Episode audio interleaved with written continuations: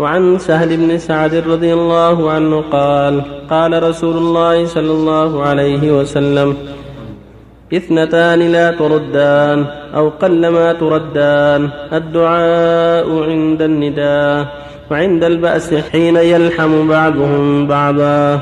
رواه أبو داود بإسناد صحيح. وعن أنس رضي الله عنه قال كان رسول الله صلى الله عليه وسلم إذا غزا قال اللهم أنت عضدي ونصيري بك أحول وبك أصول وبك أقاتل. رواه أبو داود والترمذي وقال حديث حسن. وعن ابي موسى رضي الله عنه أن النبي صلى الله عليه وسلم كان إذا خاف قوما قال اللهم إنا نجعلك في نحورهم ونعوذ بك من شرورهم رواه أبو داود بإسناد صحيح.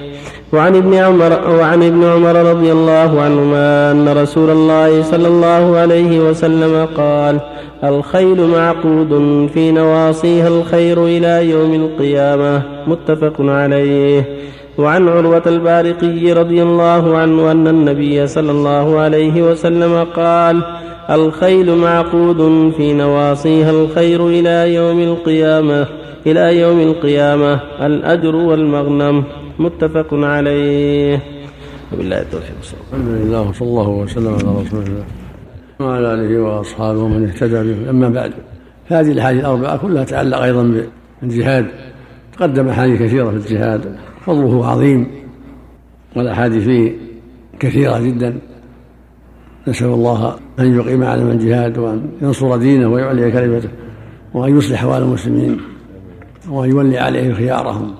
ويقول صلى الله عليه وسلم دعوتان لا تردان. دعوة عند النداء ودعوة عند لقاء الصف عند التحام القتال. النبي صلى الله عليه وسلم كان إذا فرغ من الأذان يدعو وشرع لأمته الدعاء. إجابة المؤذن ثم الدعاء. والدعاء بين الأذان والإقامة لا يرد محل إجابة. فينبغي المؤمن أن يتحرى الدعاء بعد الأذان بين الأذان والإقامة. وهكذا عند لقاء الصفين التحام القتال. هذا من من وقت وقت عظيم وقت فيه ينصر دين الله ويذل أعداء الله. يستجاب فيه الدعاء.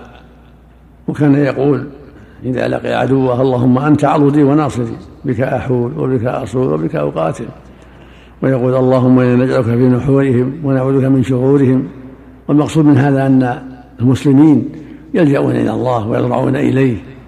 وينزلون حاجاتهم بسبحانه ولأنهم بالله لا بأنفسهم بالله سبحانه وتعالى. إن لم ينصرهم الله فهم مخذولون ولهذا يقول جل وعلا إن ينصركم الله فلا غالب لكم وإن يخذلكم فمن ذا الذي ينصركم بعده.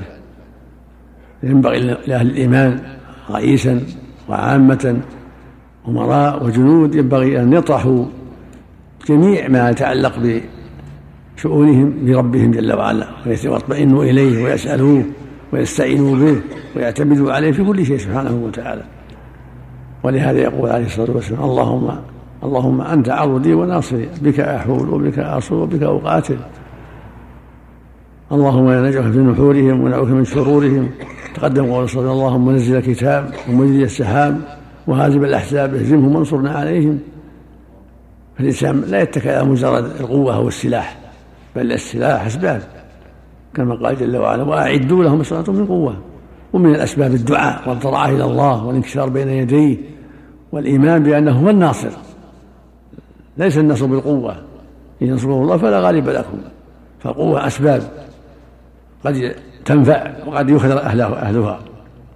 لكن متى طرحوا حاجاتهم بالله واستنصروا به وضرعوا إليه والتجأوا إليه وجدوا في طاعته واستقاموا على أمره نفعهم الله بقوتهم ونصرهم على عدوهم. وفيه أيضا الحديث الرابع والخامس ما يتعلق بالخيل. الخيل مثل ما قال صلى الله عليه وسلم الخيل معقول في نواسم الخيل إلى يوم القيامة الاجر والمغنم فالخيل من أعظم العدة حين حين القتال بها فهي تعد وتربط لحاجة الحاجة إليها. وسوف يكون لها شأن في آخر الزمان كما كان لها شأن في أول الزمان كما جاءت به النصوص. ولهذا قال صلى الله عليه وسلم الخير معقول في نواصي الخير إلى يوم القيامة الأجر والمغنم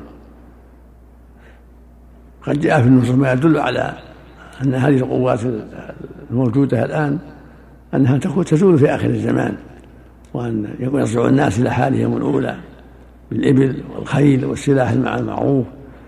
ربك على كل شيء قدير سبحانه وتعالى. فالحاصل أن هذه الخيل التي يعرفها الناس قد جرى لها شأن عظيم في قتال المسلمين وفي جهادهم وسيكون له سيكون لها شأن في آخر الزمان.